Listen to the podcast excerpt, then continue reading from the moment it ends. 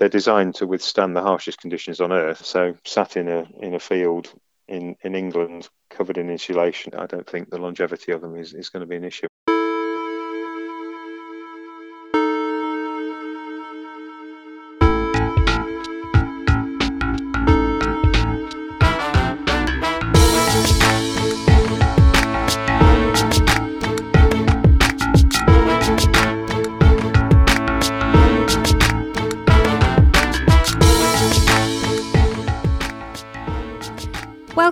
Engineering Matters, where this week we're exploring the use of shipping containers for accommodation, a trend that's become known around the world as cargotecture. The most well known example of this is the Keetwonen development in Amsterdam, where 1,034 shipping container homes were delivered at a rate of 150 per month, providing much needed low cost student accommodation to this busy city. Originally intended as a five year temporary housing fix, the units are still there 12 years later. And this is something that advocates of these residences are quick to point out. They do not need to be temporary. The container structure, container steel, they, they will last 30, 40 years if you just maintain it according to our uh, maintenance program. And the concrete uh, foundation will last forever. This is Björn Nørgaard, Chief Operating Officer of Urban Rigger, a new shipping container based housing project that keeps shipping containers on the water, but in a whole new way. The Urban Rigger is uh, a floating and mobile property totaling of uh, 745 square meters, whereas 300 square meters is housing, 220 square meters are basement, and the rest is common areas. The Urban Rigger is designed by a well-known Danish architect, Bjarke Ingels. Uh, it started out four, five years ago with an idea. Based on that idea, we built a prototype of the Urban Rigger, and that Urban Rigger is in Copenhagen Harbour today. Urban Rigger takes advantage of the unused city centre space that exists within waterways running through the heart of Denmark's capital city and at the same time, it's designed as a solution to the lack of accommodation available for students moving to the capital to begin their university education. Uh, the design involves stacking nine shipping containers on top of a, a floating concrete pontoon to create a total of 12 uh, studio apartments. Uh, the con- concrete pontoon forms uh, the foundation structure and uh, has a basement which uh, houses the storage storage spaces, laundry room, technical room, a fitness room, etc. Uh, and uh, in that basement, the Urban is outfitted with very modern technology. It's got uh, solar panels, it's got the heat to source heating system, so we can extract heat from the water.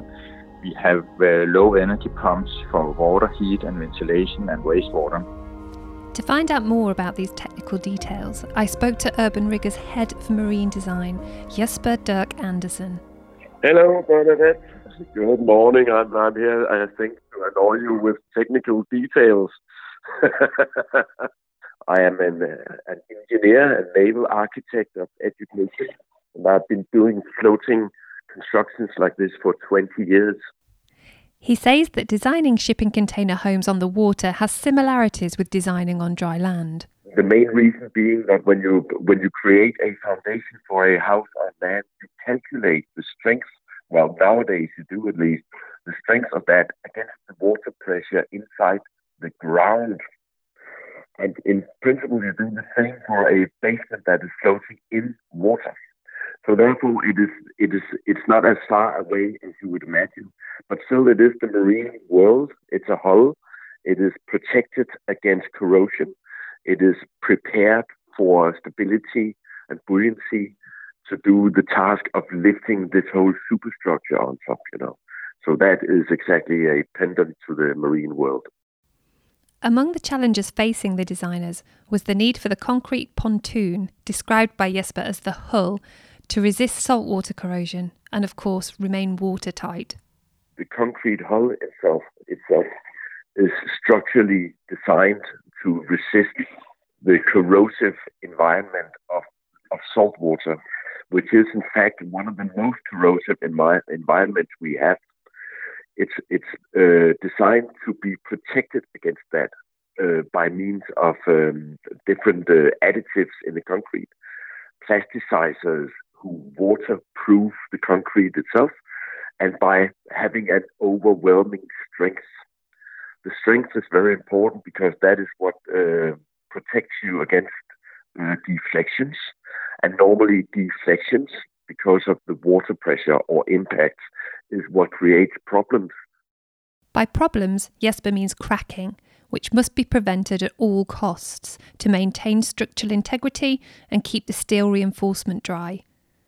This means taking a conservative design approach, using high strength concrete mixed with plasticizers, and over designing elements such as reinforcement to ensure the structure is completely robust and that the hull has enough weight to maintain a stable living environment. We have also over designed, you may say, the steel structure inside the concrete so that we never have deflections. Because when you don't have that, you don't have any de- deterioration of the concrete surface. And that way you have a perfect surface which will outlast us all, which is designed for a 100 year design life.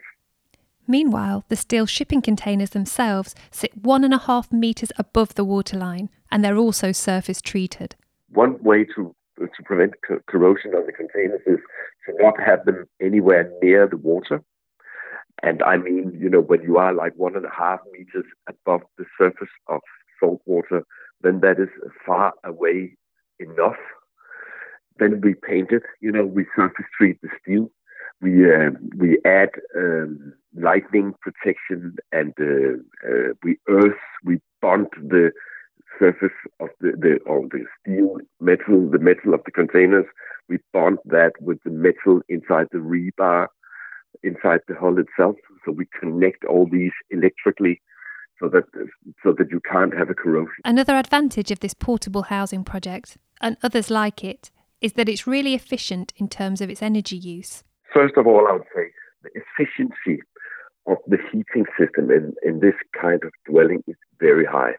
If you add one kilowatt of energy, say in terms of electricity, for example, the return is four kilowatts of heating. So you multiply whatever energy you put in, like when you pay uh, for electricity, for example, you multiply that by four. That is a very efficient system.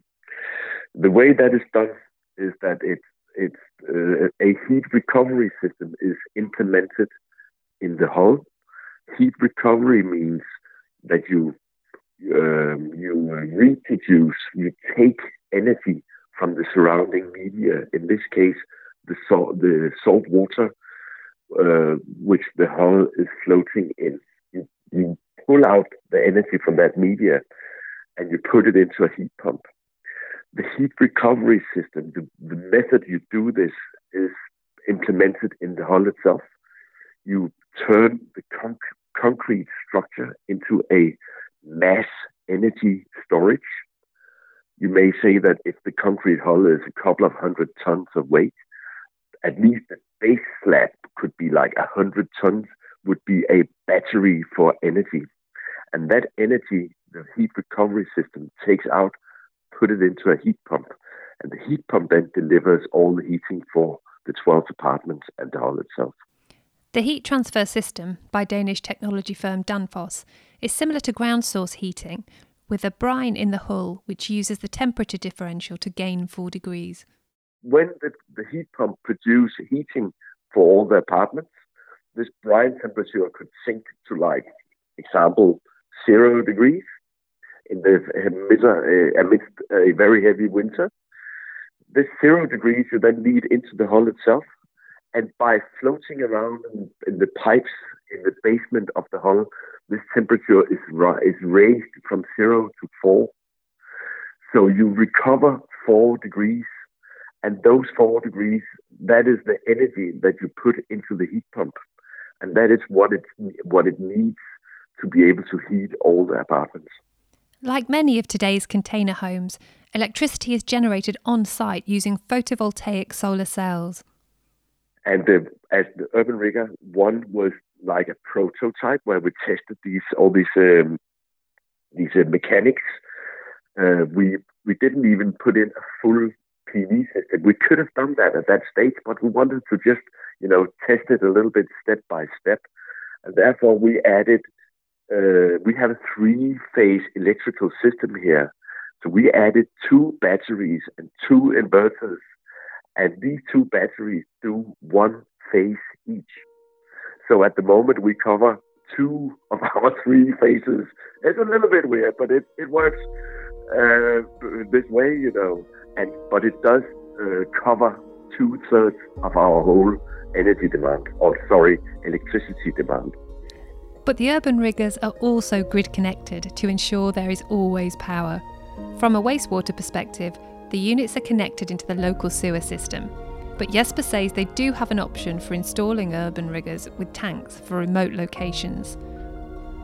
Although construction of an urban rigger unit can be undertaken in just six to eight months, Jesper explains that more time is often needed from a planning perspective.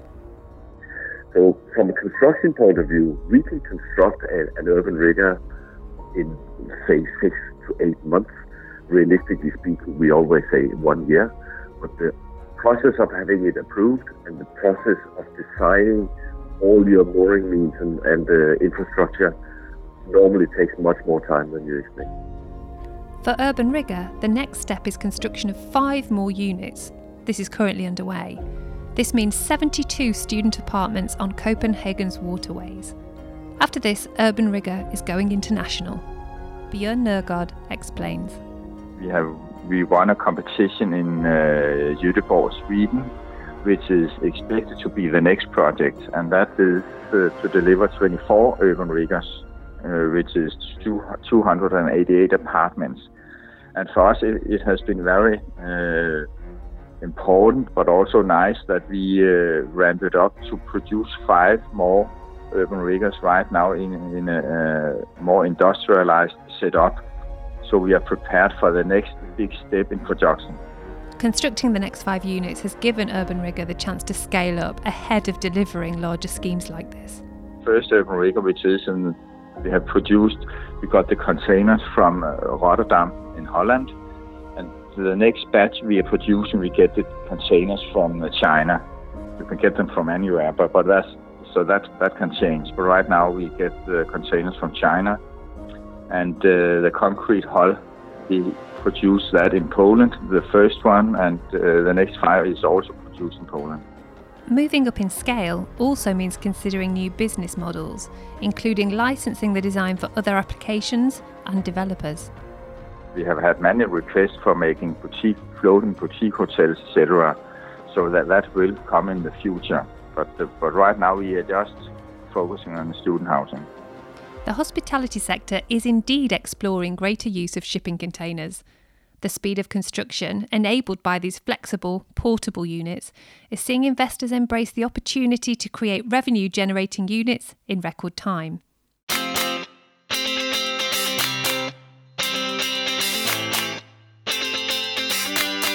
Dave Stone from By the River Brew Company told me more about their project, which, unlike Urban Rigger, is not sitting on the water, it's sitting next to it, on Gateshead Quayside.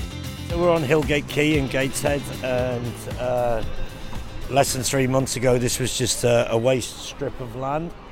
And as part of the kind of exhibition of the North, we were approached in terms of making the space into um, something that would attract uh, people to this side of the river.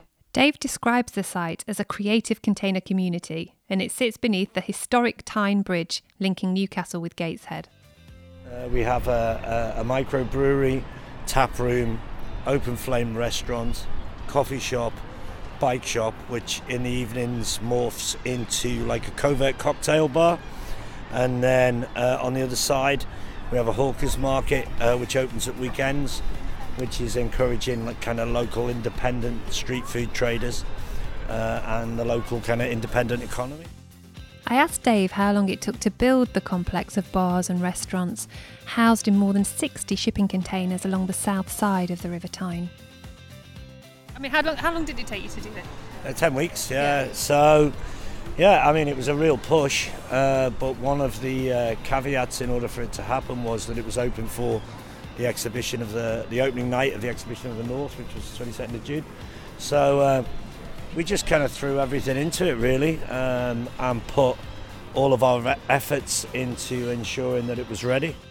Preparation of the second-hand containers was done off-site and the units were brought in on trucks, with interior fit-out carried out to a really high standard.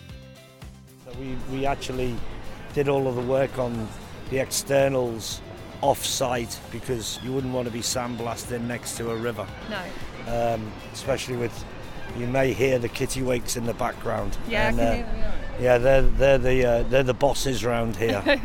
they have uh, they have uh, nesting rights over and above us. Development of the project cost just under two million, and the business has a four-year lease with the local council. After this four years, the lease could be extended, or by the River Brew Company could decide to move on. Well, we're here definitely for four years, right? And then, and we've designed it with that in mind. That much of it, uh, should we need to move it, uh, can come with us wherever we go. That's why we've called it by the river, because all we need is a river. There's a lot of it that we've built with the fact that we may have to um, deconstruct it and reconstruct it somewhere else. Also in the north of England, John Johnson of Reach Homes and chair of the National Federation for Affordable Building has big plans for his affordable container homes, the first of which he now lives in at Heeley City Farm in Sheffield. Uh, five years' time, 14 factories all around the country, uh, 6,000 units a year, and really that, will make us about the 14th biggest house builder in the country, um, providing alternatives for anybody who wants to either rent or buy uh, an energy efficient, inexpensive house, and that will literally. People laughed at me when I when I said at the outset of this that we were going to change the housing market, but potentially, if we can build at that kind of scale with the kind of quality that I want to put into these and the kind of price that we want to keep them down to, uh, we can do that. John told me how his affordable shipping container Eco Home was built and says that a one bedroom unit will sell for around £35,000.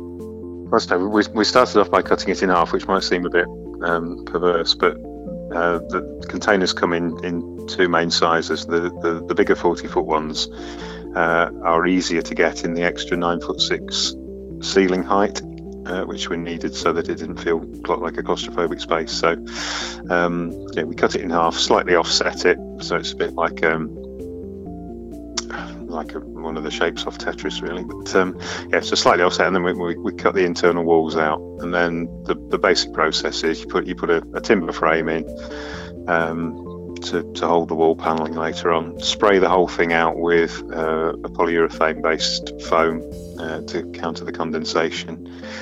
Uh, board over the over that foam. Um, we've, we've, insulated the floor and, and put um, natural wood flooring down um, and then fitted it out with a, a, a wet room shower, um, a, a, solid wood fitted kitchen, and most of the usual domestic appliances. We haven't got a washing machine in here, and there isn't an oven. Um, we've got a, combination microwave. Um, six solar panels on the roof, which produce more electricity than it actually uses over the space of the year, so it's zero fuel bills. So yeah, we just decorated it, and uh, we, we've we've gone through the the, the process of plastering it and, and, painting it and so on. But we are looking for alternatives now, which are going to cut down on on the time when we get on to, to manufacturing it, so we can do it a bit quicker. John is optimistic about the longevity of the properties and is working with the Build Off Site Property Assurance Scheme to obtain a 60 year lifetime guarantee for the homes in order to ensure that the properties are mortgageable. With the production process that we're going to use, I am absolutely convinced that they will do 80, 90 years no problem. Uh, we, are sandwiching the metal uh, inside a load of insulation so the, the air can't get to it so they can't rust because there's no chemical reaction there to take place. So uh, rust isn't going to be an issue. Um, where the metal is exposed um, we're going to put a, a, a, low cost maintenance contract in place so that everybody can have them visually inspected every year and any um, external problems we, we, we, can sort out. But um, yeah, they're they're going to be every bit as good as traditional building, and in a lot of cases, a lot better because um, they're, they're a lot more robust to start with. They're designed to withstand the harshest conditions on Earth. So, sat in a in a field in, in England covered in insulation, I don't think the longevity of them is, is going to be an issue. We, we need to guarantee them to 60 years for them to be mortgageable. We're going to be working with BOPAS to, to get that um, to get that certification in place. But for this to really take off in the UK, John says that a fundamental rethinking is required from the UK government on land supply and financing. The, the current house building system needs a real shake up. Uh, so, land and uh, access to finance. Uh, and Homes England are going through a massive period of change at the moment. So they've just rebranded from the Homes and Communities Agency, and, uh, and Nick Walkley, the, the, the, chief exec, is um, is trying his, his absolute hardest to uh, to bring them round to uh, to doing business in a very different way and, and backing uh, SMEs. The, the, the white paper that came out last year, uh, fixing the broken housing market, uh, was very much a manifesto for more innovation, more SMEs. Uh, you know, get, getting small builders back into the market. So the, the 2008 crash got rid of about 70% of small builders, and it, has been very difficult to re-establish that um, that that backup. And I think you know, there's there's 140,000 houses a year adrift from from the, the target that the government are, are, are trying to set for for even a, a, standstill number for building. Currently, the UK has set a target for 300,000 additional new homes to be built every year, but these are widely expected to be missed. In fact, governments have been missing house building targets for decades. Johnson says a new approach is needed, such as affordable factory built shipping container homes that can be transported to site and plugged into services. What I'm proposing to, to Homes England is that they, they ring fence uh, a percentage of the land that they have to give away every year, which is about 10,000 hectares. Um, so if they, they ring fence, say 50% of that for affordable housing projects and make sure that it's um, distributed to housing associations, you know, land development trusts, SMEs such as ourselves, um, and the planning stipulations on that are stuck to, and nobody's allowed to have viability assessments where they say that you know it, it's always it's always the affordable stuff that doesn't get built. Um, so we, we need to find a way of, of making sure that the, the, the, affordable housing that we need is prioritised. We don't need any more four and five bedroom executive homes. At the same time as being affordable, the homes are also seeking to follow Passive House standards. The German system seeks to create energy efficient buildings. Johnson isn't just talking about the homes, he's living in one. Personally, say, I mean, I've been living here 12 months now. Uh, I've never been happier. It's a lovely space, it's nice and light and airy, and um, temperature wise, it's fine. And the fact that it's free to live in is, is a, a great selling point as well.